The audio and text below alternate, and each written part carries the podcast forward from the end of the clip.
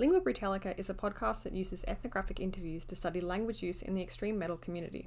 We are studying a music scene known for its love of themes and topics generally considered offensive, and it is likely that some episodes will touch on topics or opinions some listeners may find tasteless or ethically problematic.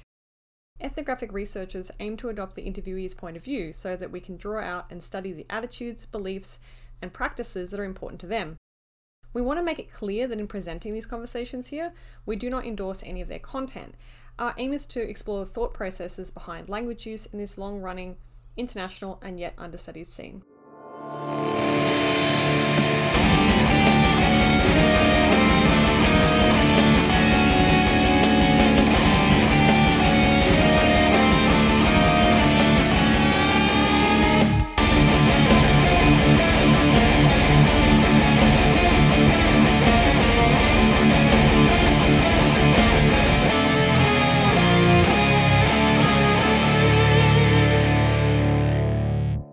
Welcome back to Lingua Brutallica with me, Jess Crook, and my co-host Wes Robertson.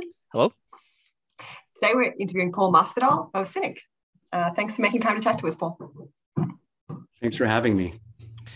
So, just to start off, as we always do, how would you describe Cynic's music to somebody that uh, was familiar with metal but hadn't heard you before? What kind of genre would you say that it falls under, and why? Hmm. You know, I I've always struggled with that. I think in the early days, we identified as being like extreme progressive type of music. And, you know, over the course of three decades, I think we decided we were sui generis, you know, kind of just a hybridized kind of mix of everything without trying to fit into a particular genre. I think a progressive rock or metal person would hear us as that thing, and other people will hear. So it's it's kind of a variety of of stuff depending on you know the song. Mm-hmm. And I think that our really the task of Cynic has always been to try and do something new and um, break the mold and bring something new to the table and do something that's kind of without category and maybe a new thing you know just break out of because there's it's so easy to rip each other off and do i feel like the originality is is scarce in this scene especially in like the rock and metal community. And so i always felt it was like how do i break out of all of that and go in the most unorthodox direction possible? And bring something new to the table which i think is the duty of any artist really is to kind of expand and inspire other artists and show that there's other ways to do things rather than just rip off people you admire you know? So yeah so it's kind of a hybrid. I don't really know if i can i like to think it as as genreless but you know if you hear certain songs and you hear growls you're going to call it death metal. If you hear other songs think it's ambient or experimental rock um it's but again it's like we we love to put things in boxes and categories and i I love to just step out of them as much as possible. So, somewhat kind of provocatively, um, Encyclopaedia Metallum describes Cynic in three stages, calling you thrash metal early, progressive death metal slash fusion mid, and now progressive rock later. Uh, do you align with this, or do you think it's kind of a bit weird to not call you a metal band? I mean, you know, it's that's cool. How you know everyone's going to do their thing with it, right? And um, for me, it's it's kind of like if they want to call it that, that's that's everyone's you know exper- we're all subjectively kind of experiencing and hearing things and sad songs can sound happy to somebody and a happy song can sound sad to someone else depending on where they're at so i'm down i'm down with whatever whatever works you know um mm. what it's it's all good with me so, how about when you first started getting into metal music? Like, were you initially attracted to a diversity of different uh, like subgenres, or was there one in particular that you gravitated towards? I think I was all over the place. I was an eclectic kind of kid. Uh, I started out playing classical guitar, and I ended up um, kind of in a, you know, getting into classic rock via my older brother and then I ended up kind of diving deeper into just going more extreme with extreme forms of metal, which was really kind of the early days of Metallica and Slayer and all that stuff. And then and then it just went i went further down that rabbit hole getting into tape trading and all the kind of variations of extreme metal that were happening so also while at the same time i was listening to like you know i started to get into fusion and jazz and pop music. And so i was kind of all over the place. And i think we all were especially i mean i still am but in the early days i always joke it's like when, while we were making death's human we were listening to everything but death metal. It was all like all about fusion and jazz and like experimental pop. And i think that's probably why it lends itself to being something more original and refreshing because our we're kind of pulling from sources that aren't doing that stuff, you know? So it's like our references are outside the box. When you were first getting into metal and listening to metal, uh, especially the more extreme stuff, did you pay attention to the lyrics at all? Like, do you have a moment where, uh, like, oh, this is kind of how language is used in metal solidified for the first time in your mind? Yeah, I wasn't really that impressed with the lyrics. Uh, there were certain bands that maybe spoke to me more than others, um, like Tom Warrior from you know Celtic Frost. Like I think he was really doing some writing some interesting things, and there was other people out there that were kind of getting into a little bit more layered stuff rather than just trying to sound evil or masculine. You know, mm-hmm. I mean, mm-hmm. we were, we were coming at it from such a different direction. I think that it was we had to find something authentic that we could identify with. So it was just immediately kind of again went totally non-typical metal starting. I think the early days the demos pre-focus i was really kind of into political things and mm-hmm. just very like against the system and rebelling against kind of the ways of the world. I guess i still am to a degree but I was very much interested in writing about that, like how screwed up the world is and how we're in trouble and and all that stuff. So I think I shifted when I started to look inward into a more kind of philosophical approach to lyrics rather than externalizing.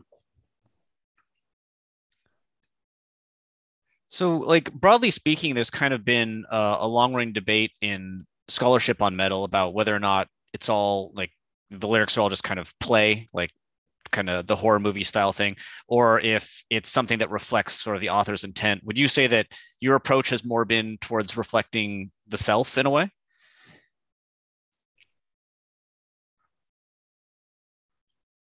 I guess like it's funny because when you say the self, you know, mm. I'm like, who's what's the self?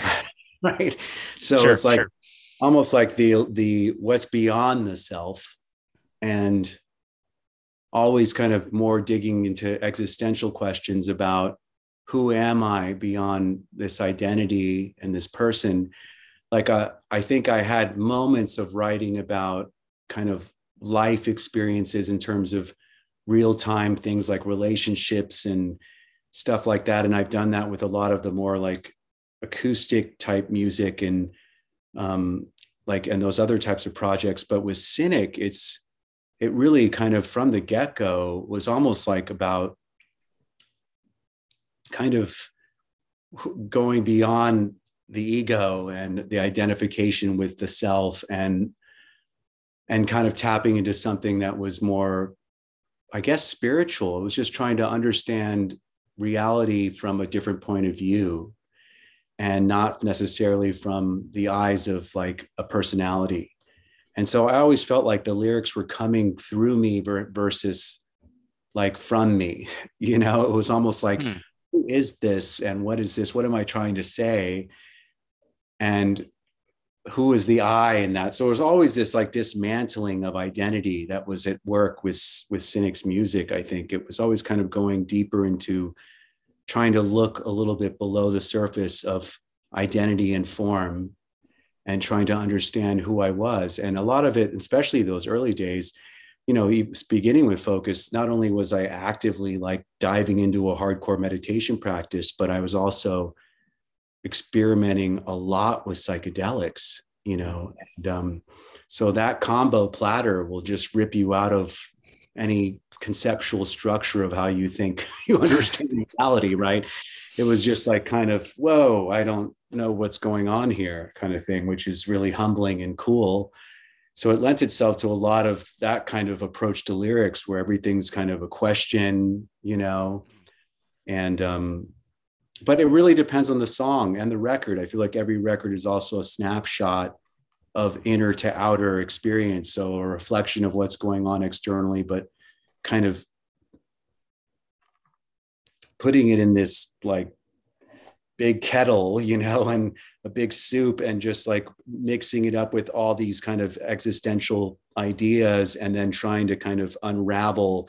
I mean, I almost, I don't really it's never like a literal thing you know what i mean you can ask me about songs and i'll tell you i think a reference point based on where it was coming from but for the most part it's always like more of an existential kind of look at what's going on from like a passenger you know like trying to kind of observe. But there were moments where there was the i or the the me involved in some of the lyrics and so it just depends really.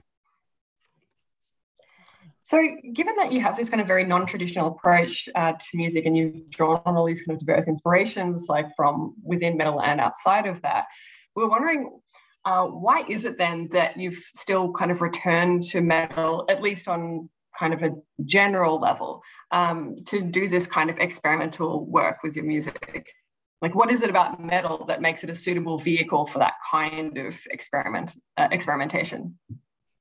Well, what I found, especially in the early days, was that with coming up in Miami and we were part of the Florida scene, which was mostly Central Florida, is the bands were so extreme and mm-hmm. so experimental that I felt like metal was the one space where you could break all the rules and mm. not necessarily it was still under the umbrella maybe but the whole definition of progressive especially was about breaking out of anything that's right you're just you're being progressive so it's like think of the meaning of that word so it's kind of like metal gave us this space to just not have boundaries not fit in boxes and it produced a lot of interesting extreme music that now has been copied and you have all these variations on a theme like you know you have the whole djent genre that was mm-hmm. birthed from a Meshuggah essentially but mm-hmm. look at even certain riffs from bands even Cynic and other bands, there's djenty moments, and you can think that, oh, Meshuggah took that idea and just built a whole world out of it. In the same way that like people took one Beatles song and built an entire genre out of it, you know, like sure. or and you know, there was like genres birthed out of one song. So I feel like that's at work, and it was it just felt boundaryless, like you know, especially growing up with bands like Atheist and Cynic, we we were really kind of riding on each other just being as outside as possible and like and it was and we still had the angst and i think what was so cool about the metal stuff is that you could be extremely visceral you can just like get into this incredible dynamics that was like at the level of classical music right just like mm-hmm. super aggressive super dissonant and then you can make real beauty too and kind of calm and spaciousness so it it was like one of the few genres where you can hold all of that and still be somewhat in it, I guess. Mm-hmm. So you mentioned this freedom, but uh, obviously, especially in the early 1990s scene, a lot of bands did kind of tend i guess it was a box that they put themselves in but you know to, to discuss gore right? Uh, discussions of gore and violence became almost a trope that ironically kind of boxed people in a little bit. But you've avoided this from the beginning. Like if we go all the way back to uh, focus the closest thing to a reference to violence is um, the fall of a sparrow attending to the slightest scratch of flesh and that's continued to be pretty absent in your work. Um, but we've meant we've read uh, interviews with you where you mentioned touring with like Cannibal Corpse and people throwing bottles at you because they didn't get it. And so we're wondering, like, way back in the day, did you feel pressure to stop what you're doing, or like that you're doing something odd? Did you feel that oh, my life would be easier if I just kind of sung about zombies and and murder and death? And um, kind of following off that, did you ever hear comments that felt that kind of a, uh, an approach to lyrics like inspire us to build a new world, one in which famine, disease, and ignorance will be only memories of a dismal past, uh, wasn't metal enough and was too hopeful for the genre? Yeah, I mean, it was not easy. writing about these things because we were highly criticized and mm-hmm. uh, I don't remember a lot of reviews where they were they understood what the lyrics were about. It was like who the who do these people think they are? there was a lot of that. Like, well, how dare they? Like, what are mm-hmm. they? How how pompous? How how you know? It was just a lot of like, basically like you can't do that in metal. You mm-hmm. can't do and so you had all these gatekeepers that wanted to keep us in the box and especially coming from having played with death and more extreme bands you know people were just like wait a second you know vocoder and these weird lyrics and so it was really challenging actually. And yeah i mean i never you know i was a gay a gay man you know and i had already already open and out to myself. And not to say you can't be gay and full of aggression but i was more connected to like a different uh, part of my psyche and essentially my like how I existed in the world that was less fueled by aggression and more fueled by beauty. I wanted to see beautiful things. I wanted to, I mean, Cynic were wearing, you know, Indian garb, like, you know, like baggy pants and colorful clothes. Like we didn't fit in in the way that in any way, you know. So we were breaking the rules like all the way around and it was extremely challenging for us. I, I mean that's partially why we broke up. I mean we were just we felt completely misunderstood. And we we gave this record everything we had and we felt like holy shit no one likes us. You know other than like a couple shows here and there mm-hmm. it was hard. It was really hard out there. And i can't tell you i mean even you know even on Traced in Air we had tours where people were screaming faggot, you know, like uh, festivals or whatever. There's still so much of that going on in the scene, and it's more like below the radar now. It's mm-hmm. not like outspoken. Back then, it was so masculine and male, and we never quite like identified with that. You know, we weren't not that we were trying to be like femme or something. We were just kind of in some ways, you know, genderless. We were just being ourselves, you know, it was like it wasn't about being this tough guy. That's why I was so careful when someone would ask me, Oh, what kind of music do you play? Because back then, especially if you said metal, they immediately think masculine, cheesy, like, you know what I mean? And it was like, no, mm. we're not that kind of metal, you know, like yeah. we're, we're it's like we're nerdy and weird and experimental and it gets heavy, but it's not like, you know? so yeah, yeah like I even remember the you know the growling on focus where the goal was to make it like heart driven growl rather than like angry it was mm-hmm. from the heart you know mm-hmm. it's that kind of thinking that i think was kept us always removed a little bit and made it the path more difficult you know they say like you know as an artist if you're going to carve your own you know what's that emerson quote right like go where there is no path and make your own mm. trail, whatever but what happens is there's a lot of thorns on that path and you get cut up and it's yeah. extremely painful. And that's why, you know, this band has been rife with hardship essentially. And I hate to kind of put it in, have that story around it, but it's true. I mean, we had, we had a very difficult beginning. We were barely understood. We had little pockets of some support, but for the most part, it was tough. And, um, and then we broke up. We were so like over it you know? We felt so disconnected from the scene. And we realized we wanted to do other kinds of music and experiment. But then you know we came back and we realized holy shit like it's come a long way especially by Traced in Air thanks to other bands that kind of took followed our lead and other bands as well like an atheist and for and even like the Meshuggahs that kind of experimented.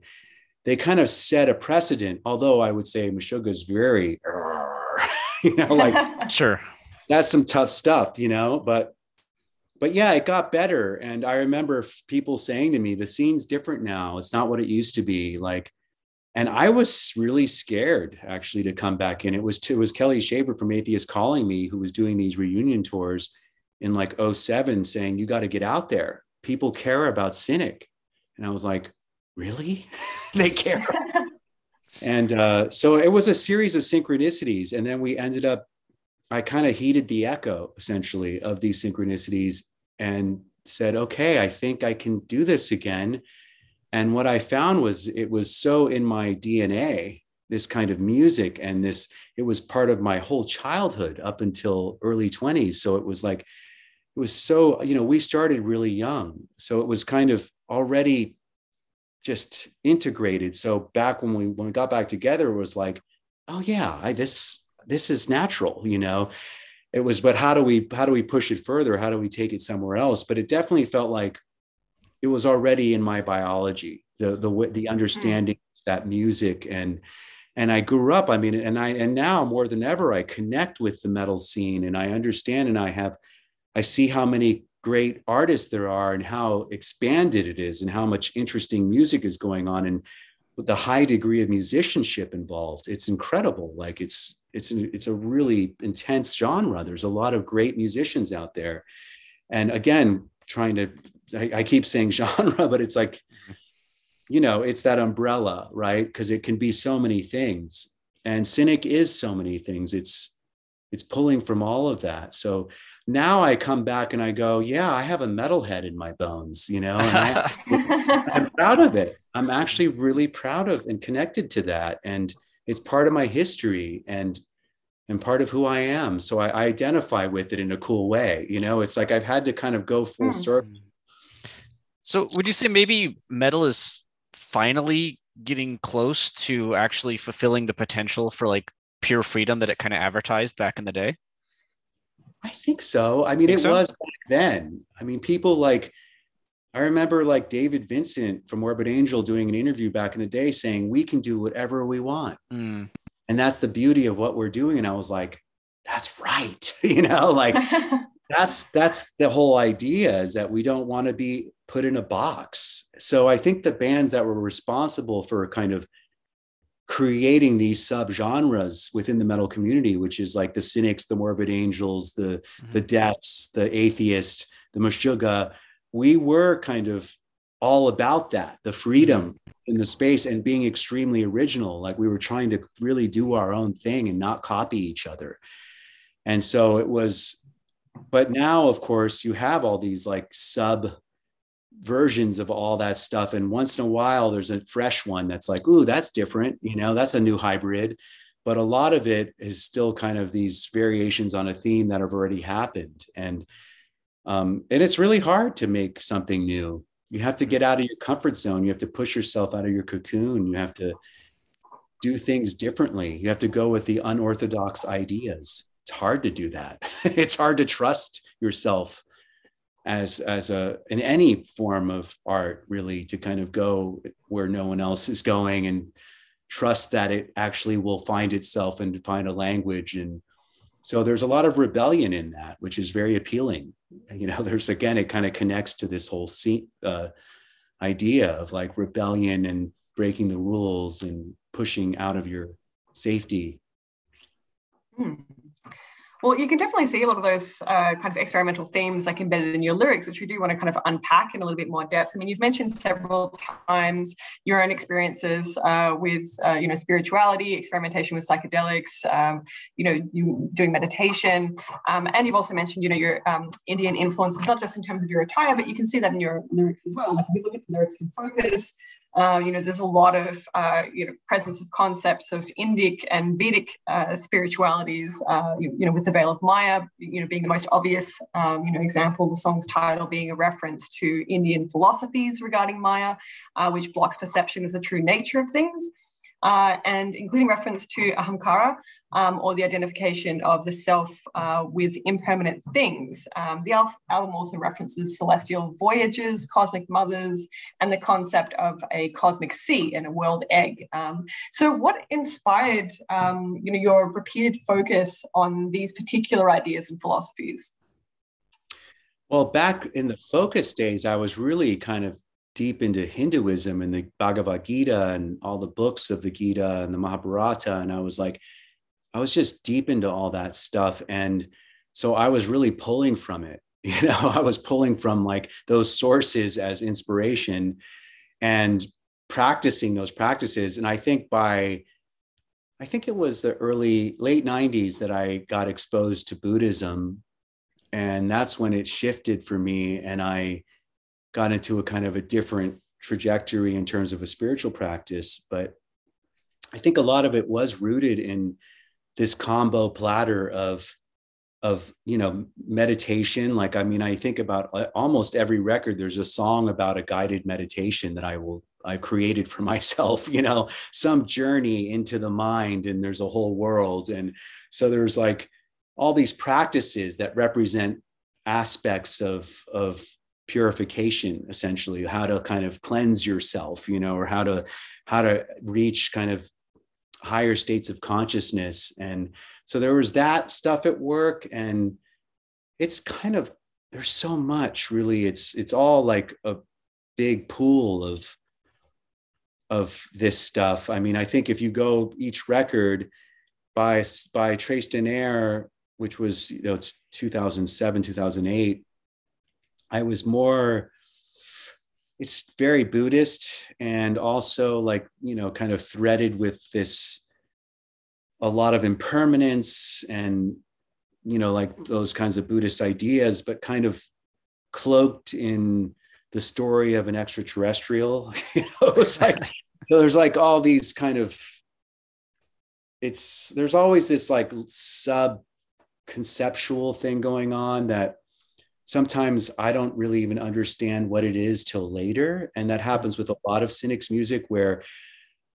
I so much of it is just you're showing up for a process so you're kind of used you know you're just like a vessel for some information and then it's not till later after the record's done or years later that i go back and go oh that's what that's about I thought it was about this, but do you know what I mean? It's almost mm-hmm. so impersonal at the same time. It, you think it, it's like, I, that's why I'm so careful to talk about very specifically what a song is about. Cause I, sometimes I don't even know. I feel like I'm just more, again, of being an observer and taking note of some experience or a state of consciousness and then trying to document it.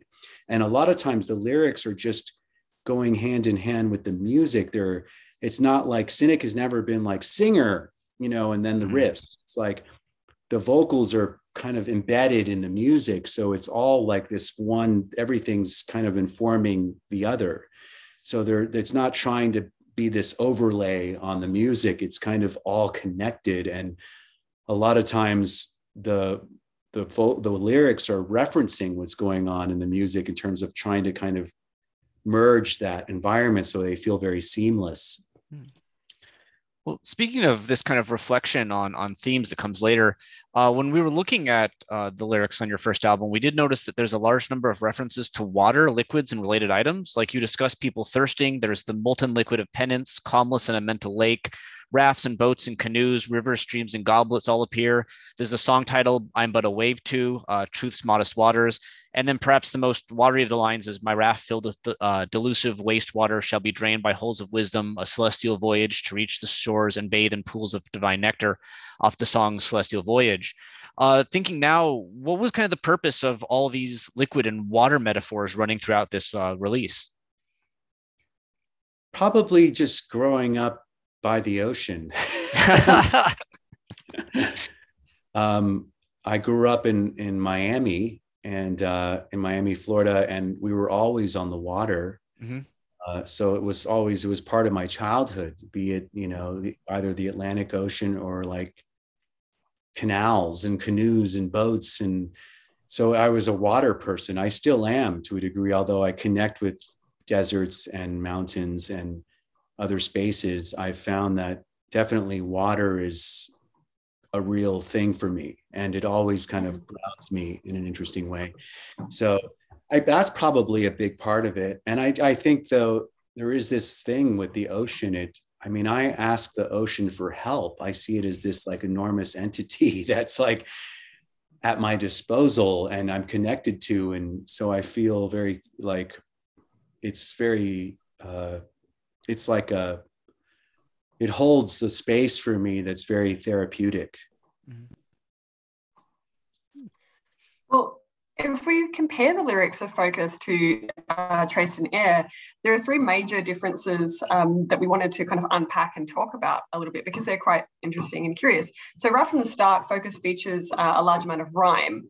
Um, so the first lines of Veil of Maya begin with In Maya's grip, illusion transforms verity, perceiving thus a delusive world of duality, uh, with six rhyming couplets across the song. While some tracks like Celestial Voyage have no rhyme, um, it's pretty common across the album still, uh, with the Eagle Nature beginning with uh, learning, discerning, uh, or the couplet uh, freedom and reason shine through, paddle upon the clouds, um, one's own canoe. Uh, on How Could I? Uh, in contrast, the first song um, on Traced in Air uh, has just one rhyme. So Traced in Air, Captain's Chair. Uh, and we counted only two other rhymes on the album. Um, so never more than one per song, it seems. Can you think, you know, of anything that might have caused um, this pull away from the rhyming structure? Hmm, that's interesting. I didn't even know that. Game um, to surprise. Yeah. Uh, it's like when I, you know, like again, I, I think about the process of coming to a song and how it can be really messy, right? It's like notebooks of pulling from a pool of ideas and going through layers and layers of writing and rewriting and trying to get to the essence of something trying to kind of figure out what the root of this song is. And and so much of it is just getting out of one's own way. It's like it's so much it's not an intellectual process. So when you say rhyming or not rhyming it's like i i don't even think about that. I'm just thinking about how do i convey something that captures the space to say what this song needs you know and right. to do it in the most authentic way possible. Like i mean it's it's again these are like it's like i'm you're getting me in a place where i'm trying to intellectualize it. And mm-hmm. i i don't do that when i'm in the process. I'm very much in this like almost abstract kind of flow state right? Where you're just trying to kind of make a piece of art that feels authentic and genuine and real. So I don't really, I, I never even thought about that with Trace That's really interesting that it's not rhymy. Um, but now thinking about songs, I can, yeah, I can, I can, I can think of, I'm thinking of lyrics. I'm like, oh yeah, there's not a whole lot going on there. Um, I like rhymes.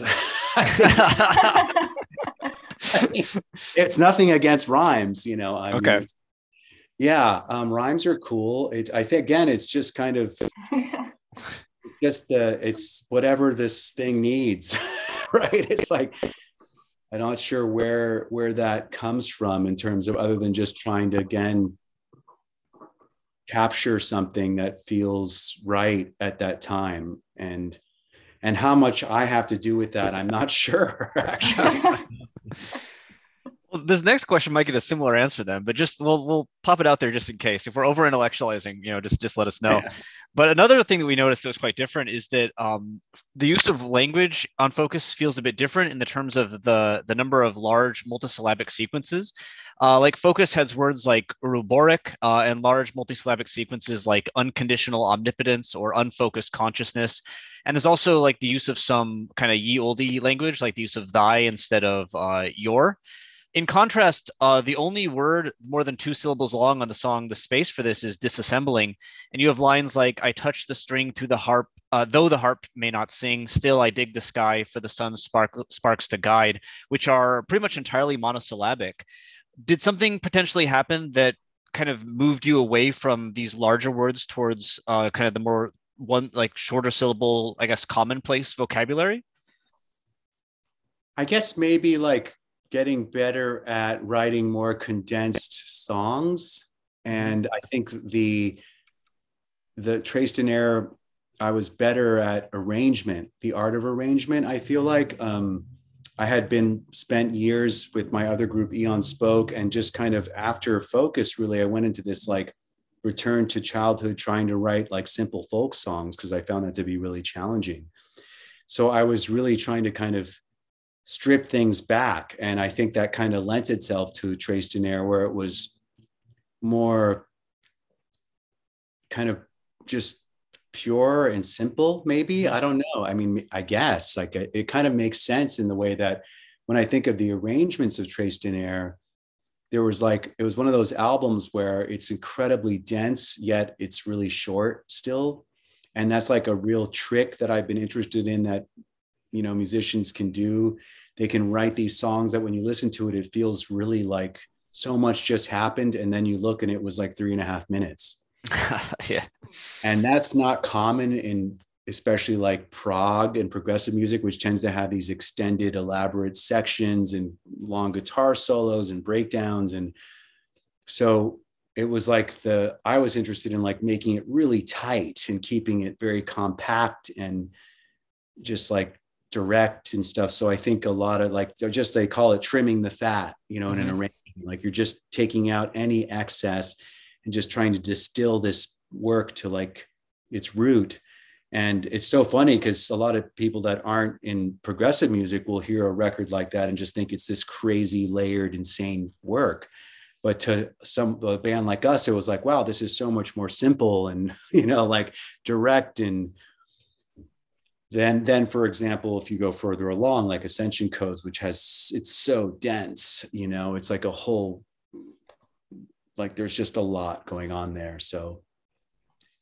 yeah i think that might be what it is is coming out of the Aeon Spoke stuff and the kind of songwriting i was in into and just being really bare bones it kind of trickled into the lyrical approach maybe to a degree in terms of the how it broke down i guess syllabically and stuff mm. Well, other um, lyricists that we've spoken to have had a similar kind of long career um, have said that you know if they have tended to use more kind of multi-sided complex vocabulary in their earlier years, then in their later years they shifted towards kind of quote unquote simpler language because um, they felt that their initial use of that kind of more complex vocabulary was more brought forth through like pressure to make you know quote unquote good song lyrics than because you know they really needed to be using that kind of language. And so you know we've spoken to people like Freddy Lim for instance who who said that like you know back in the 90s when he was first writing songs for Chthonic and stuff he felt that he had to have these really highbrow lyrics and so used quite you know obscure um, you know technical vocabulary but then you know when he got older and as he says like you know more mature he kind of realized he didn't really need to do that to you know make yeah. something sound profound and interesting do you kind of resonate with that at all or is that not really a consideration sure. for you yeah, I, through your development totally I, I can relate to that like it feels like we're all trying to distill and distill and get simpler and simpler hmm. and reduce it to like how do you get to this root thing and it's it's a real complex environment for a band like cynic because it's inherently layered and progressive music. So it's like how do you get it more bare bones more bare bones but also keep that interest that is so part of you know kind of in our in my biology to kind of keep it layered and textural and but um yeah i think also now realizing like with Traced in Air all those songs started on acoustic guitar. So I was actually singing and playing them like in a singer songwritery way before they got transferred to like a cynic arrangement.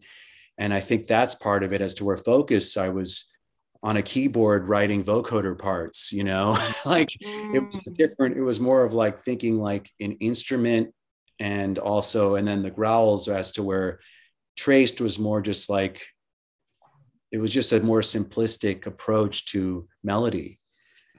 So that probably is part of it too is like coming from that songwriter approach with the roots of the songs and and what was coming out of my like i was writing melodies based on what i was hearing and singing with the guitar rather than like sitting at a keyboard and figuring out unorthodox things right? So mm.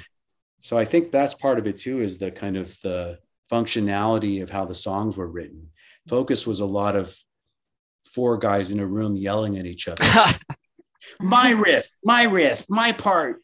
Mm. And, uh, and I remember I was always like, man, like we have to be in service to the song. Fuck your part, you know, like, like let's go. Let's think about the arrangement. Like, what's what does this song need? Like, who cares right. about you? You know, like, let's just what it's not. It's about like that. And I think that was a really interesting transitional space for us as young musicians to get out of ego because we had some brevity as young aspiring musicians with some skill and technique. We want to show off what we got you know and you're just like so you kind of want to really prove yourself. And it was that balance of like no there's nothing to prove. Like just less is more. So it, it's and this is you know i think time really teaches one that as an artist that when you do develop a certain degree of skill how do you how do you do say all that with less? It's really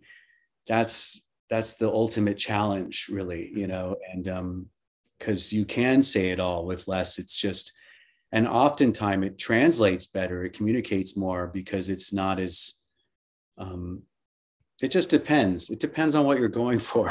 You know i again i'm not making it good or bad but i do mm-hmm. feel like there is that thing of especially early 20s where we were just like oh we can shred you know let's prove ourselves.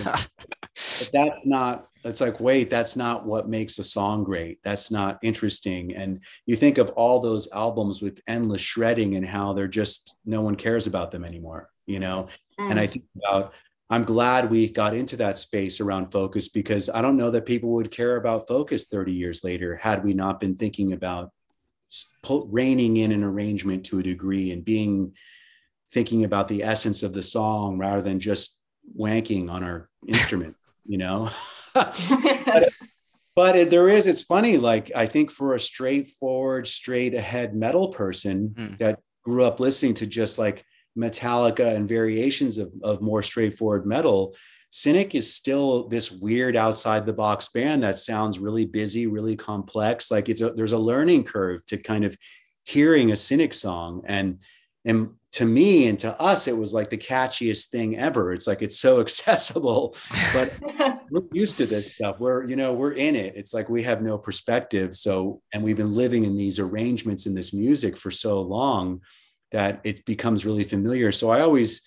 tell that to like a new person that's hearing our music i just say listen to it keep listening there's a there's a curve it's like once you get it, you'll get it, but it, it might not be that it's not that familiar at first because the mm. reference points aren't the same. We're not playing that thing that you know. You know, you have to kind of get into the language of cynic, which is its own weird hybrid. Hmm. So speaking of this concept of like changing perspectives on the ego. Uh, the last kind of difference we noted between uh, the first two albums is that on Focus, um, there are 20 uses of we, but split across only three of the seven tracks that have lyrics. And, sorry, 20 uses of I, and six uses of we. In contrast, Traced in Air features 37 uses of I and 25 uses of we, with every song having at least one of these words. So, uh, quite an increase. Do you know what might have inspired the increased use of the first and especially the collective perspective between the two albums? Hmm. So there was more uses of we on Focus, you're saying? Uh, no, Focus had 20 eyes and six we's. Traced in Air had 20, uh, 37 eyes and 25 we's. So almost like uh, three oh. to four times more on Traced in Air. Maybe that's the, a sign of spiritual progress. I don't know. I mean, it's funny. It's like we're always writing about ourselves to a degree they'll say. So like mm-hmm. every every song you're writing is some aspect of of your own experience right? But i think also having done so much uh, work with psychedelics and also you know deeper meditation practice it starts to you start to like realize how everything's connected. You start to see the greater whole and start to see reality more as interconnected rather than like fragmented as an individual and a separate self. So maybe that's why I'm saying like maybe there is some degree of progress there in that seeing things as us and we rather than I. Um, mm-hmm. I love that. Like I think in South Africa, they'll answer questions like if you ask how are you doing, they'll be like we're doing well. Hmm. And when you say we, you're speaking for you're the people around you, your family, your friends.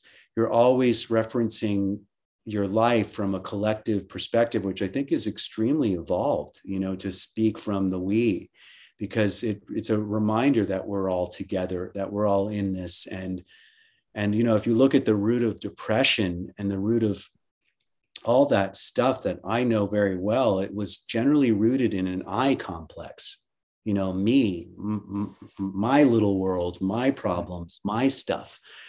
And the practice, especially like, for example, in Buddhism, is that you use that as an opportunity to realize when you feel the heaviness of, of depression and sadness, use it as an opportunity to realize that you're not alone, that actually this is what a lot of people feel and that we're all kind of in the same boat. So it's a way of getting out of your stuff, getting out of your story and connecting with the greater whole, which is the essential, the true nature of reality is that we aren't separate on a quantum level. We are all one. We are like molecularly just like one organism. So it's interesting to kind of deconstruct things. And I think psychedelics help you see that very quickly because you kind of you you have to kind of the ego gets annihilated you know mm-hmm. you, a couple cups of strong ayahuasca and there's no i mean and lsd which i was involved in at a young age. And but it's interesting. I mean it really blows you open. There's like who am i? And i think people who go on bad trips are holding on you know because they identify with themselves so much they don't know how to let go. But if you can just kind of dissolve into the there's no one here then you and you relax into that it's very similar it's a parallel state to what's happened in advanced meditation states and stuff where you start to see things as they are which is there's no more self it's all kind of happening and isness and you know what i mean this kind of non-dual perspective which i really connect with mm. So maybe it's gone further into that. I'd like to think. I wonder how many we's and eyes are in ascension codes. Did you guys? Yes, we, we that, that, that's coming. Yes. Yeah. Before we get to that, though, um, we did want to talk about kind of uh, one source of continuity, I suppose, uh, between focus and Traced in Air is uh, in references to Vedic ideas and phrases, uh, such as Om Shrim Maha uh, Lakshmi Shwama Om uh, of the unknown guest, which is a mantra to Lakshmi, the goddess of wealth. Um, but you also have your first uses of Latin uh, on Traced in Air uh, in the pair uh, Nunc Fluens uh, and Nunc Stans. Uh, flowing now, abiding now, which respectively open and close the album. Uh, so we were wondering what inspired um, this uh, stretching beyond English and drawing on other non-English languages. You know, I think I was like, I can't. I think the Om Shri Maha Lakshmi Swaha Om was like I certain yoga teacher friends were doing it at the end of their classes, like a certain prayer. Um, and I like was just trying to pay my rent that month.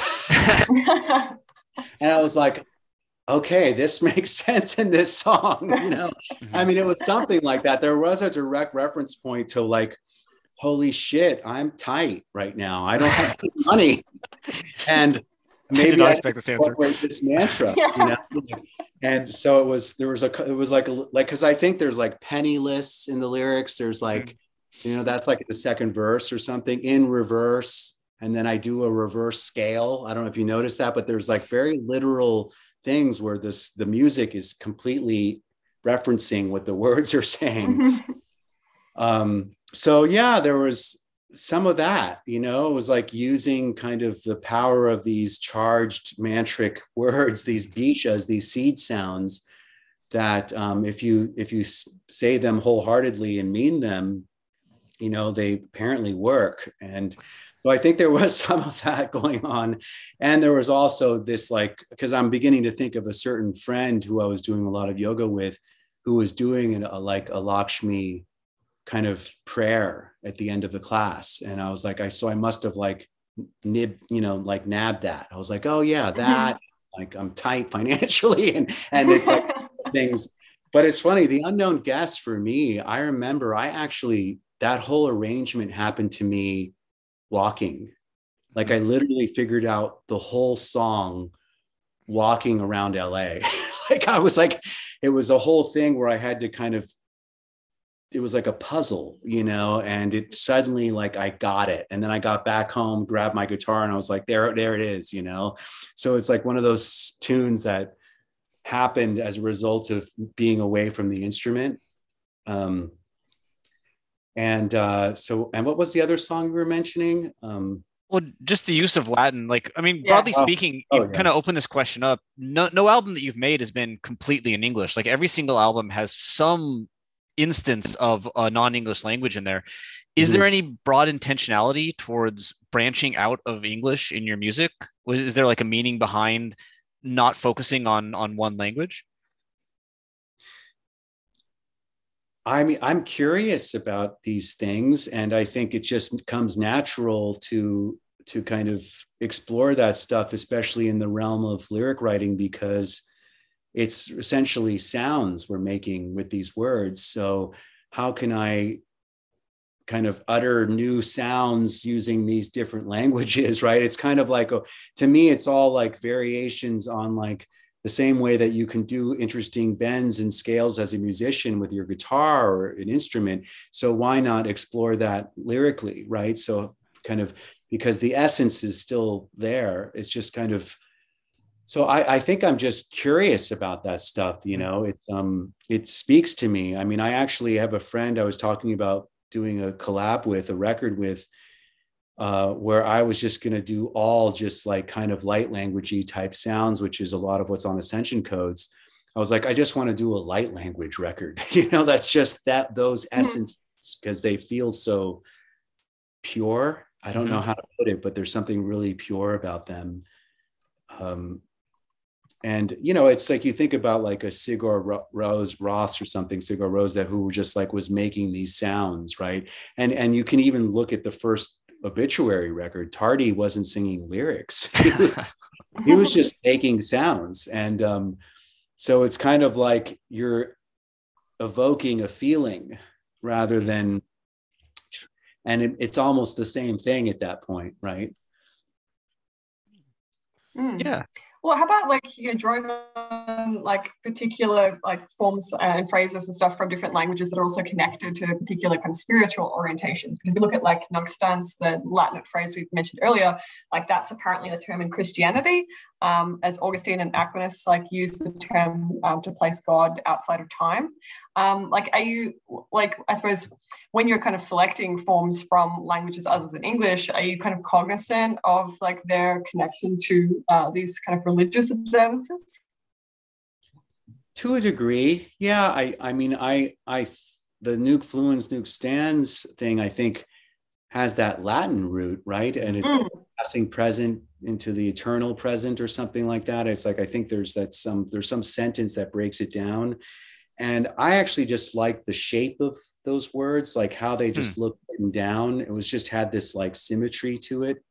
And it just felt like oh there's the bookends you know? And it was like and we knew we had this like introduction to the record that was because the thing with influence is is that it holds the whole record in it. It's like all of those that whole like wall of sound that's happening in the beginning of that song of that album is actually taken from everything in the album itself. So there's clips and moments from the entire album that are kind of layered into that wall. Mm-hmm. So it was just kind of like here's the whole record in this weird little intro piece and now we break it down and then the end was kind of the distillation of just this very kind of very it was really about impermanence right? Nunc Stans is just like the nature of all things ending. Mm. and so it felt like at least in this realm right? Because it's like Mm. things really end right? So but yeah I, I i mean i do my research and i geek out and like write about try and understand the roots of all this stuff but at the end of the day i think it's more about a feeling space and what it captures as an essence rather than being too literal Mm. So to move now to um, kindly bent to free us, uh, where here's the pronoun question that uh, you were asking about. um, so kindly bent to free us continues the use of I. There are 37 I's on kindly bent, uh, but there's much less we. We're down to just four, and there's a sudden influx of you. So across both your first two albums, there are 13 uses of you in total. In contrast, on kindly bent, there are 21 uses of you in that album alone. What might have brought this change towards a focus on the second person perspective and a dropping of we? Mm, wow these are tricky questions you guys really broke it down um kindly for me, I'm trying to think of like the time and place of kindly. So I had, you know, we did carbon based anatomy. Sean and I had moved into a house together, my drummer, and we were kind of both in this major transition. I had come out of what was my longest re- intimate relationship, you know, intimate relationship, like a singular with one partner. I have lots of intimate relationships, but that one where I was with one person. And then Sean had come out of one and we moved into a house together. It was the first time we had lived together in like a decade or something. And it was kind of like us trying to take care of each other. Mm-hmm. And I remember he had a lot of hardship before he moved in with me. Like his credit was destroyed and like, you know, just a lot of stuff was going on for him and for me but I was really showing up for a friend. I was really trying to kind of, and it became this thing where it was like, I think the record kind of got, it was all about stripping things back and trying to kind of get very raw. And like we had, you know, Malone, it was just the three of us. And we had this very raw trio kind of feeling. So we went very like almost like a demo. It felt like a demo, you know? It was like trying to break the rules. Like I was, I remember like I was thinking, I'm not going to play riffs that are characteristically cynic. I was trying to like, I think there's like maybe one song that has a cynicky riff, but the rest is like a whole new approach. So I was really trying to kind of deconstruct and get out of my these boxes, you know, because Traced in Air already kind of still had the focus language, but took it somewhere else. And then so kindly was about dismantling all of that and in a very punk way. And and so the lyrics i think also kind of held that it was just like i'm trying to think of like yeah i mean i think of lions roar i think of uh true hallucination speak you know you better get a friend to help you you know it's like all these lyrics are it's like there's a lot of that like speaking about trying to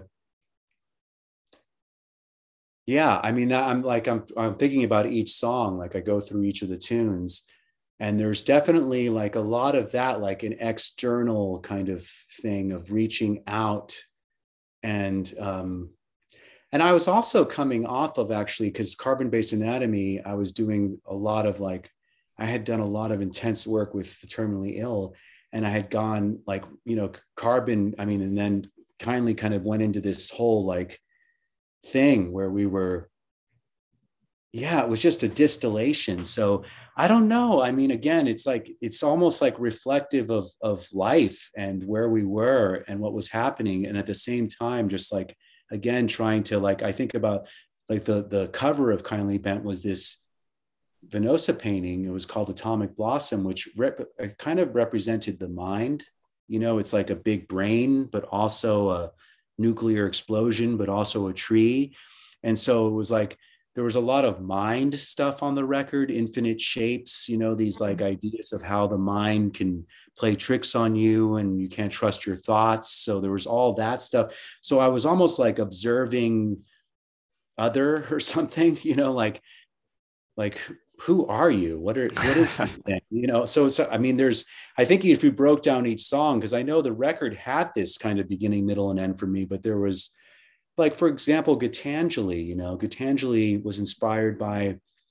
I found this book of poetry by this young Indian girl who died of cancer. She was almost like an Emily Dickinson in that she wrote them all and they found them all after kind of thing. Mm-hmm.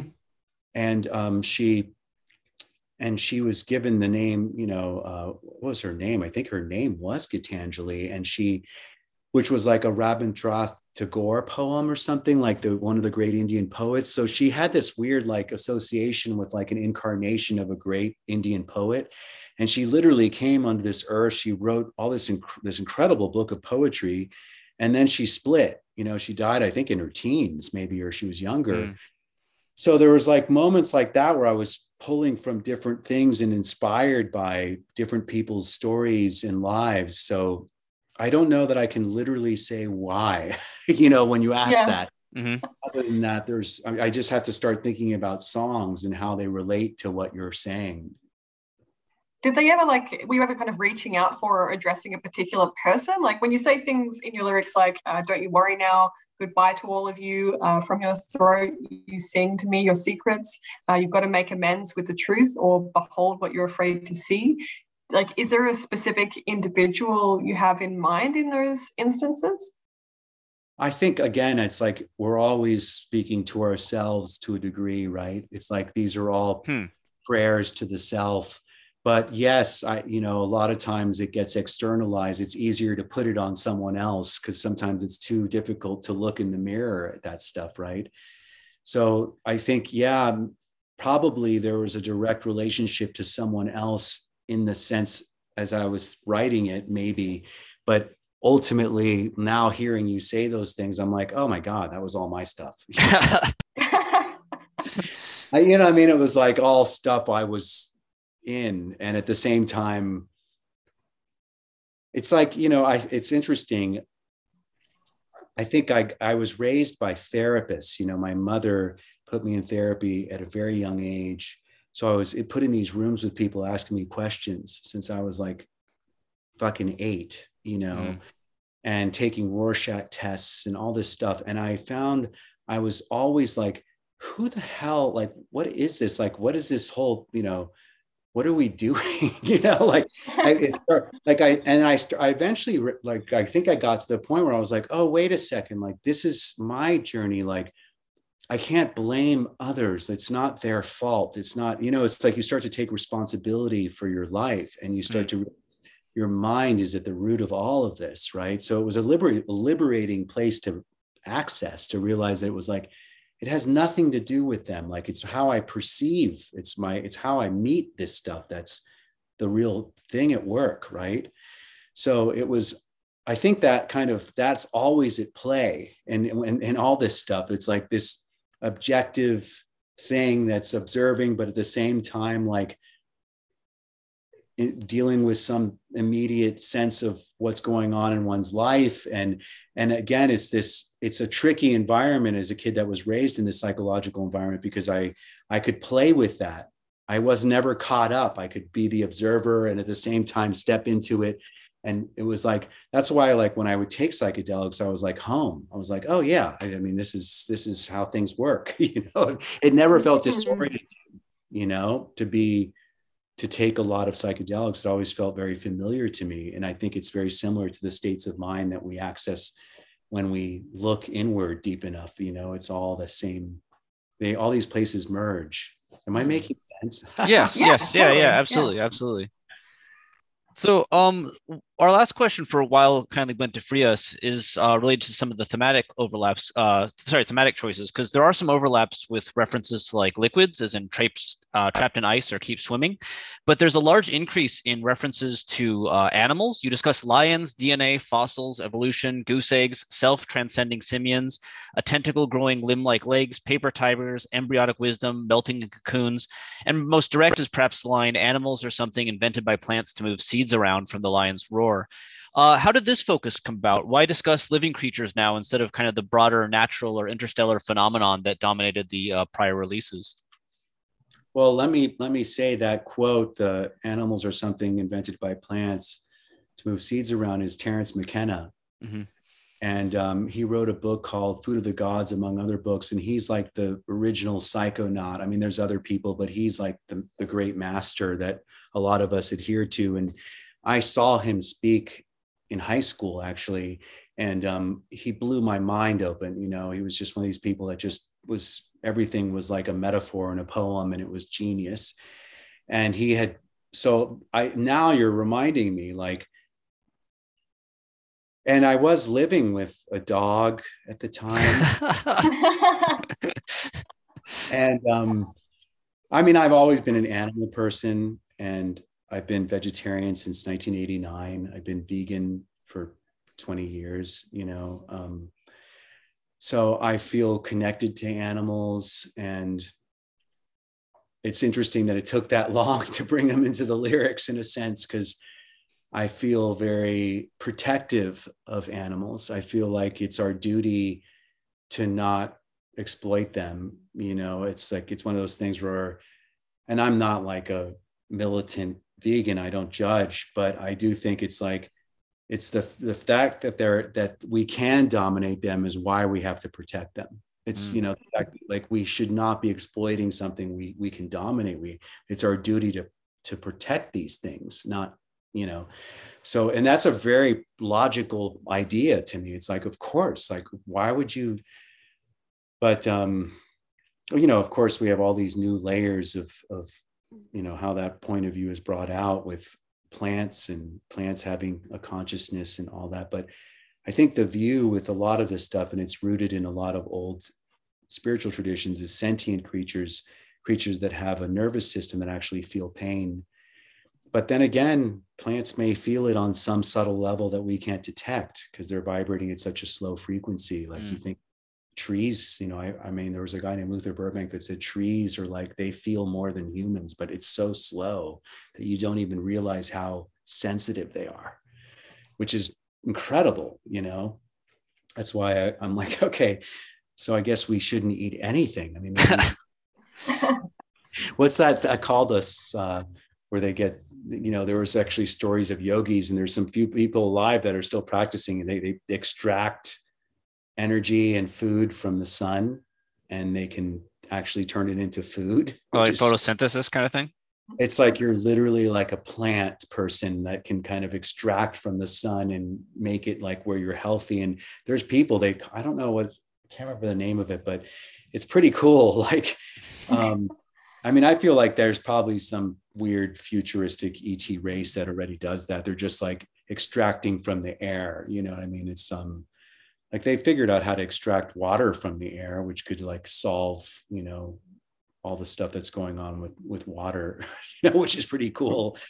Um so yeah i don't know. I mean again i think the animal stuff maybe it was just I, like i want to say oh i was living with a dog. You know me and my boyfriend at the time had this adorable uh australian shepherd dog named cookie. And um and it was she was so sweet and it was kind of part of my life but i always had cats before that and other dogs and so i but i don't know i think again it's like maybe there was this earthiness about kindly bent to free in relationship to the tree mm-hmm. and the cover image and it was like kind of an earth record in a way it was like mm. grounded you know and earth related and so I think a lot of the themes were born out of that earth creatures, earth experiences, earth mind, uh, very human in a sense. Hmm. Well, then shifting towards your more uh, your most recent albums, so 2021's Ascension uh, Codes that we were talking about earlier, there's a large number of tracks uh, with no lyrics at all. So you basically go on as um, you know bare bones as possible, as we were saying earlier, um, or you know at the most there's like one line of lyrics. Um, so what inspired the the Codes approach is just an extension of what we were talking about earlier, like you know wanting to uh, kind of like simplify things down as much as possible.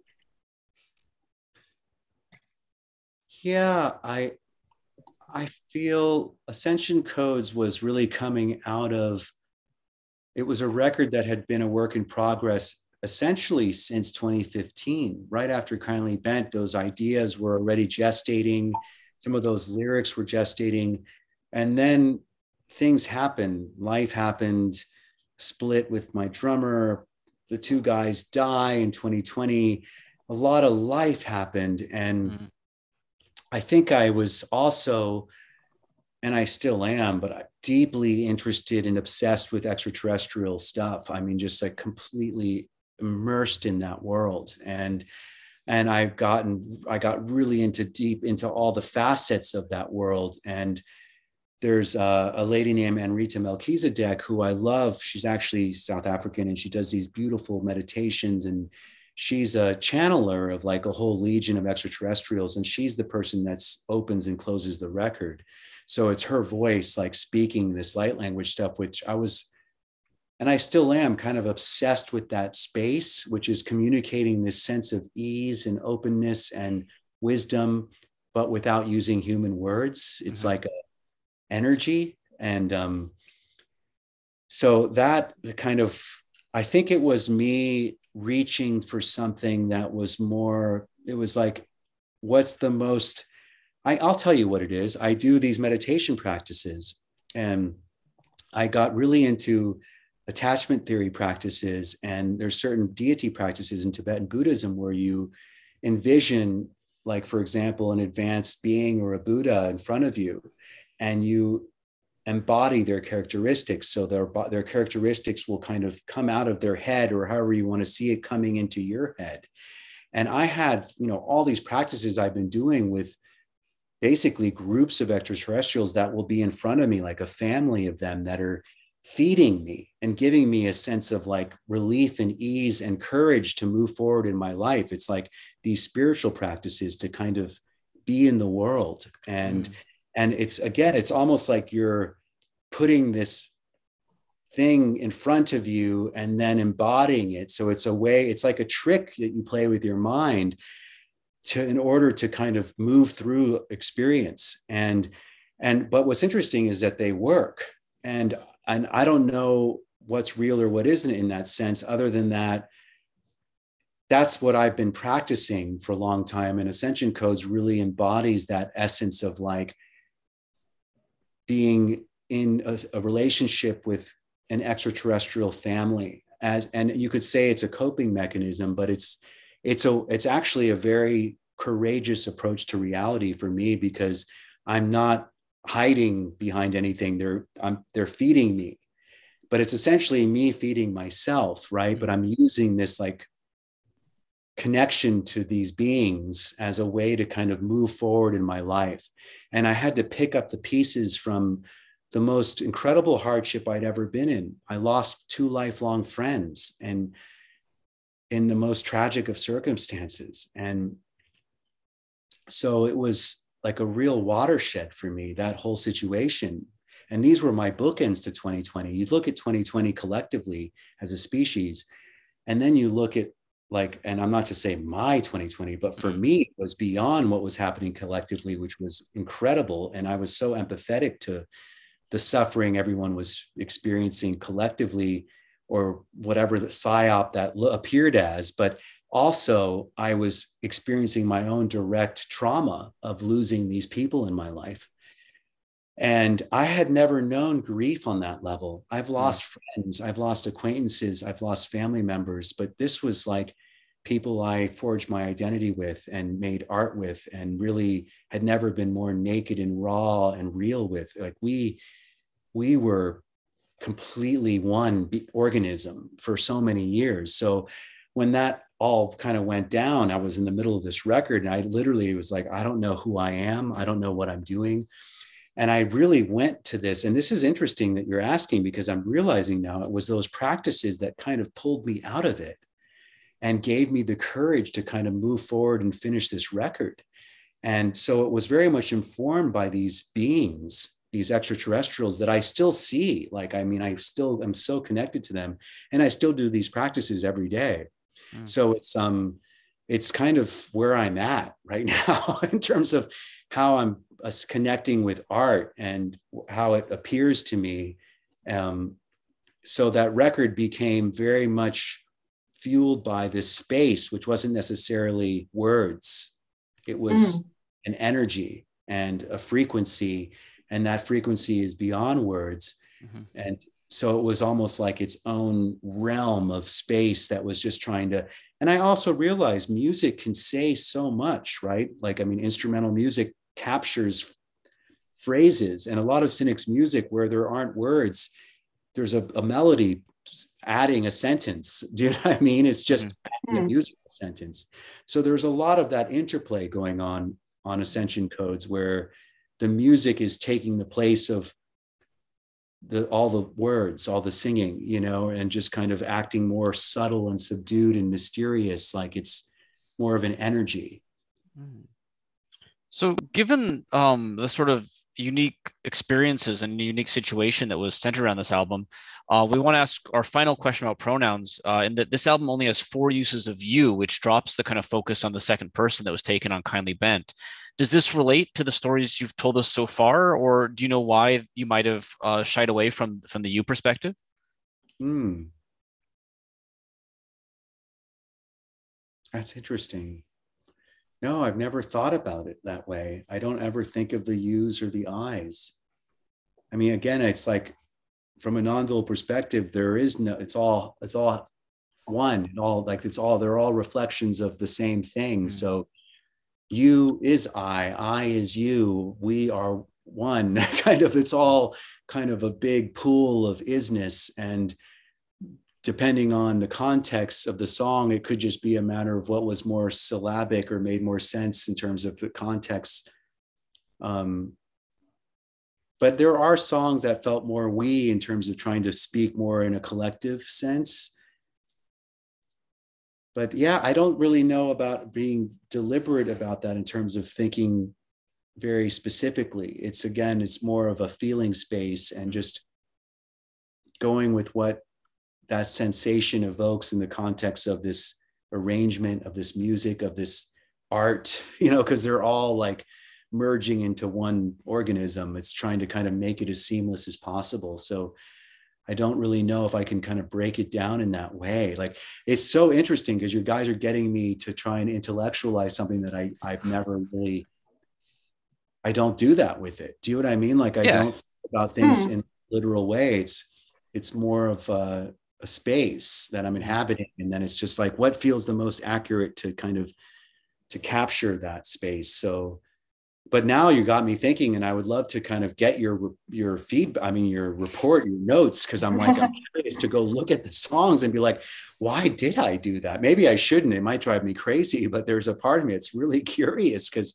from a psychological perspective there's a lot there perhaps mm. you know? It's like there's something going on. That's interesting right? Or not but well you never know like I, I was i was not expecting you know um I had rent to pay as an answer to any of these. So it, it's it's interesting to go to. We, we we approach the questions as if there is some kind of hidden meaning, just in the fact that that produces an interesting answer. But you know, just cause or I wasn't thinking about it is is fine. You know, we not everything yeah. is intentional, but uh, yeah, yeah, yeah. I mean, I I interviewed a, a interview today. I did an interview like by email for a magazine from Latin America, and they said, you know, what's the meaning behind you coming back and making ascension codes? And of course, my first response was, does there need to be meaning to mm. make art? Like we just make it. We don't, I, I love music. I love making music. I love, um, I love the process of making things. So it doesn't have to have a purpose. It's just, I do it because that's what I do. It's like there is no goal.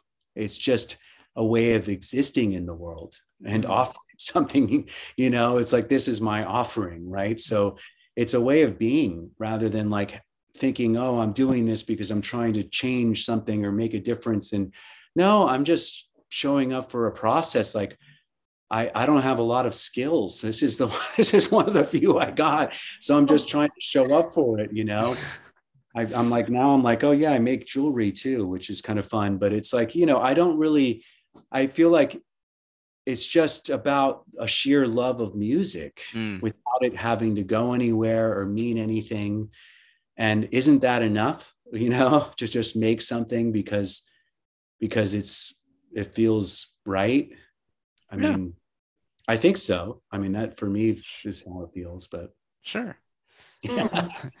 So well, we only have one more question where we're going to try to find intentionality. So uh, we'll, you know, again, if, if it's just cause uh, we're, we're getting right to the, the end of wrapping things up here, but we want to talk about one absence in your lyrics, which is swearing.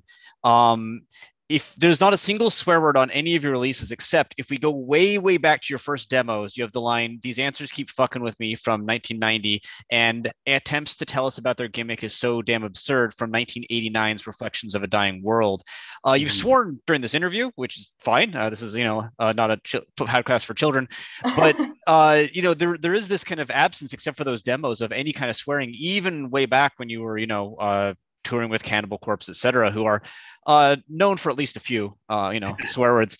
Um, why have you avoided swearing in your lyrics from basically day one? Was there a perspective switch between like 1990 and 1993 that that has stuck with you all this time? Well, those early days, especially, I was definitely more. I was more in a rebellious mindset. I'm still rebellious. I'm still a punk, but I was like, fuck the world punk. You know what I mean? Like I mm-hmm. was really angry. And I was, I've now, and I, I think anger is an incredibly juicy energy that I've learned how to use differently. I can make beautiful things out of anger now. It's not so literal. So the anger kind of expresses itself differently and isn't so like, you know, the middle finger type of anger. So I, again, it's just I maybe it's a maturation of, of stuff, but I, I curse all the time in everyday mm-hmm. life. I'm like, you know, I'm I'm a sailor mouth person. I mean, it's a, I'm not that bad, but I'm pretty. I I like using curse words for emphasis. It feels natural to me, and um, I don't have any like shame or weirdness about it. You know, so it's.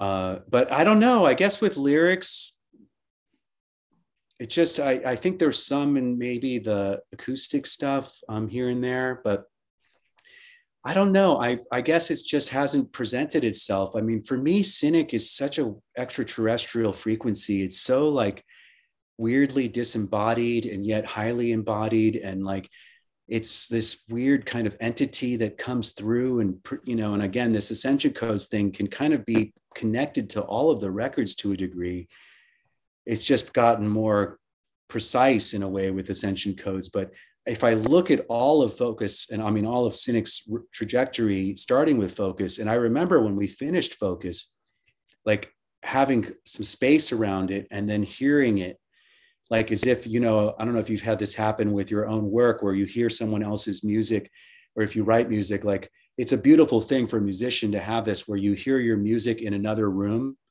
and you mm. don't know it's yours and it's like i've had that happen where and it happened with focus where it was like wow what is this shit? Like who wrote this stuff?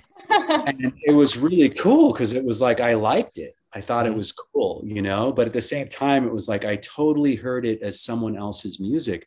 And i think that's true with a lot of this work. It feels so maybe you know the the goal with cynic if there was a goal is to approach things with some degree of higher vibration, bringing something, bringing some meaning. Again, I you know I've just annihilated that idea, but I'm going to go full circle now and and contradict myself and say, I do feel I I want to raise the bar. I want to bring something meaningful and useful into the world as an artist. I want to offer some insights based on whatever I've experienced mm. to a degree. I mean, but then again, those insights can come from incredible suffering. So it's not necessarily about being high minded as much as just being authentic.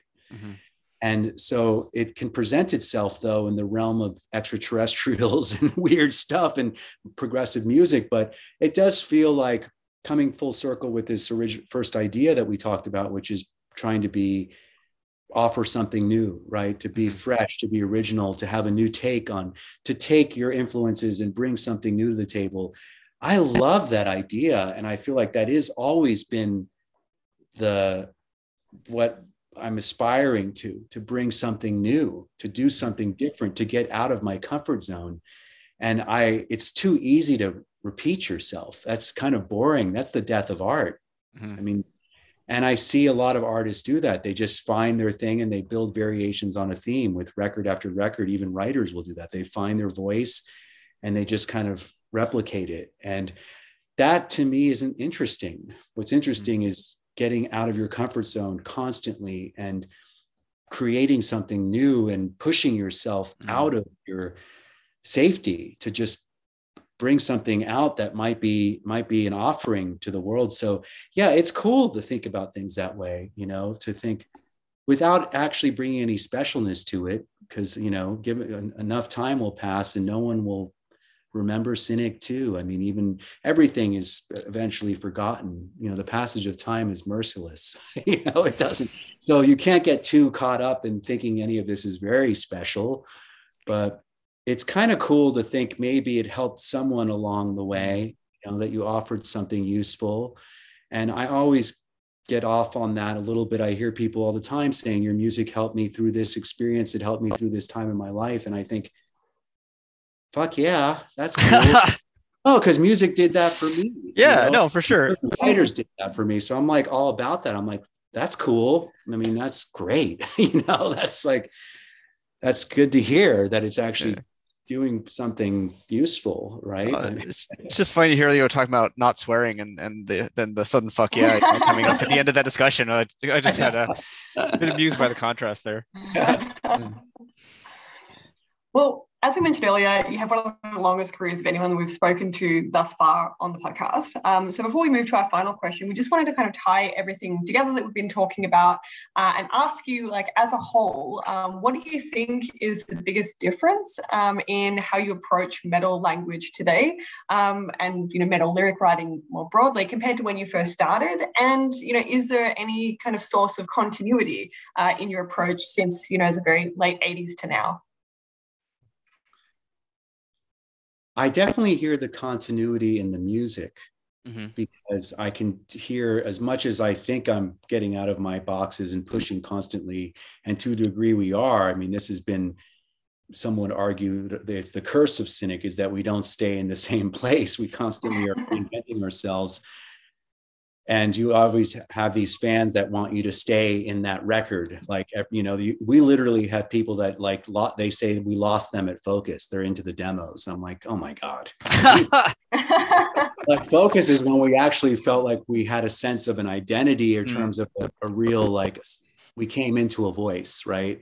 It was a realized voice. And then every record after that was just like kind of pushing that into new places. But lyrically i suppose so i again this going full circle there's always been some degree of kind of looking inward and posing questions about what it is to be alive and who we are and what are we doing here and trying to take a deeper look at life and i was i've always been like that as you know i had my more punk rock roots but mm-hmm. i've always been an introspective peculiar child you know and and it's kind of morphed into different things lyrically over the years but i think that's kind of the, the there's always that degree of like asking those questions and trying to look inward mm-hmm. and trying to see what's going on and using art as a vehicle to kind of explore that right? It's like I, I mean i've been writing poems my whole life too. I've always been interested in words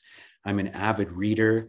So I love like language. I love kind of how you can, and it wasn't until I started to write myself, and I'm saying beyond lyrics, but just even writing, that I realized how incredibly, how incredible it is, like the vehicle of language in terms of how precise it is to express things and how you can one word can change the entire thing. You know what I mean? It's mm-hmm. so, and the same is true with music. One note will change the whole feeling of a space, right? It's like from minor to major is a half step, right? If, mm-hmm. if you're looking at a third, it's these kinds of things that are true in language. So I've been fascinated with all that stuff. And there's like, you know, if you look at the, language in terms of a spiritual context they say you know they, it began with the word right? And the word is was vibration it's sound. And how did we pass along wisdom and traditions through sound through mm-hmm.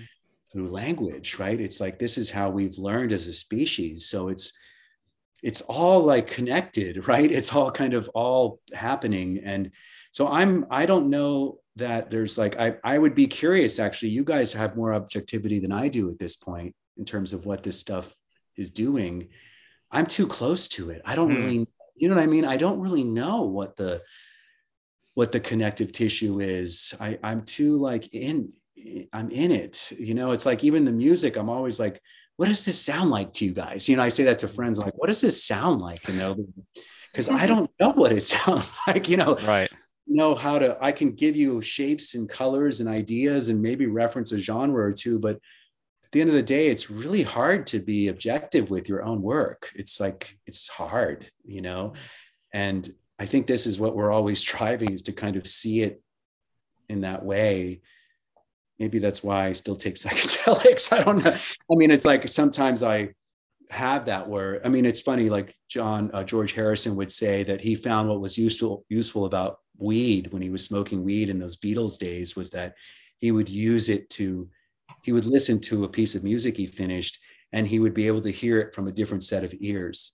Mm. So it kind of allowed him to get out of his ego, out of his kind of that whole closeness to the music and just hear it objectively and then he could tweak things and i get that you know like it's kind of you're always trying to step away and i do that with lyrics the lyric writing process for me is a lot of blah, and then oh and then editing and coming back and editing and and then you're just trying to like get it right get the whole thing the shape right and it's so peculiar and odd till it feels right and it's it's never easy. I will mm. say that it's not an easy thing.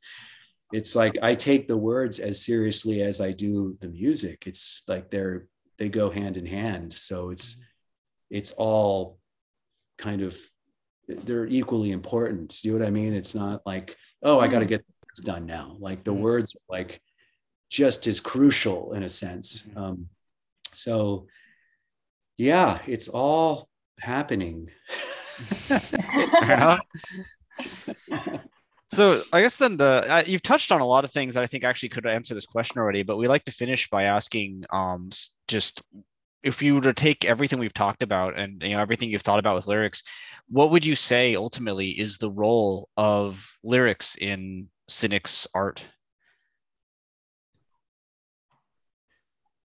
I mean, it's like you know the the extraterrestrial in me says, "Oh, it's to raise consciousness to um, to shed some light onto the world to offer some a different perspective perhaps to your own um, and then there's this part of me that says i don't know if there's actually like do i need to kind of bring meaning and specialness to what this is? I at the end of the day i'm just in service to something beyond myself. I don't feel like it's there's a lot of me in that ultimately it's just being trying to just produce something that's works. And I, I again there's no like it doesn't it I, it's out of love. This is what it's birthed out of. Like the root of it is love. And i think as long as i can my love of making music and being a musician is at the essence of this stuff then i know i'm doing the right thing.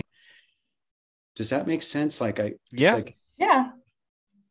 Like as long as long as that's my great answer yeah it's like there that's really kind of the goal is to just tell the truth and get to the bottom of this and and i think when you do that you you tell everyone's truth because mm-hmm. truth is universal we're all connected so the more you can kind of get to that essence is the more people are going to relate to it i suppose mm. Amazing. Yeah. Well, we know you're in a bit of a hurry, yeah. so just want to say thank you so much. This was been yeah. this has been fascinating. You, um, really yeah. enlightening. Yeah. Yeah. I'm so glad I didn't know where we were going awesome because it's so different. I mean, this is a really cool discussion. I haven't had someone, you know, you guys really went in there. It's really cool. So thank you. Well, thank you for yeah, thank you for dealing with um, us picking apart everything and trying to find intentionality. You know, uh, yeah, I really appreciate the effort. There. Yeah, yeah. Thank you guys. I just fascinating. Thank you so much. This is this has been uh, just incredible honor and and just such a interesting perspective on things. So yeah, really appreciate your time. Definitely haven't heard before, which is yeah. And I'm curious to learn more about what you guys do. So maybe we can have a separate discussion, or we'll WhatsApp it sometime. Absolutely, anytime. Yeah. yeah, anytime, anytime. Absolutely. You're in Western Australia, is that? Um, I am. Yeah. Yeah, and I'm in Sydney. Oh, you're in Sydney. Okay, cool. Yeah. So three time zones makes it a little yeah. weird, but I mean, I'm, I'm, yeah. Anytime you want to chat, absolutely would love to. Yeah, please. Okay, I'll hit you up. I'll follow you up on that. I want to, I want to know more. so cool. Sounds great. Yeah. Yeah. yeah. Wonderful.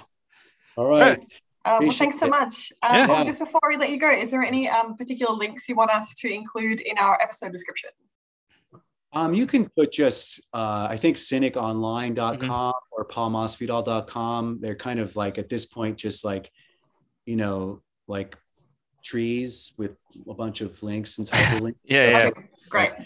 But, you know, either one I think leads to a bunch of band related stuff or whatever, you know, that's all good. Cool. So, cool. Yeah. Great. Easy. Thank yeah. you. Well, thank you so thank much. You much. Yeah. Be well, you guys. You too. Thanks. Bye bye. Thank you for listening to Lingua Brutallica. We hope you enjoyed it and we hope you stay tuned for our next episode. Before we leave, we just wanted to acknowledge that this podcast is recorded on the unceded lands of the Wurundjeri people of the Kulin Nation and the Gadigal people of the Eora Nation. We pay respects to their elders, past and present.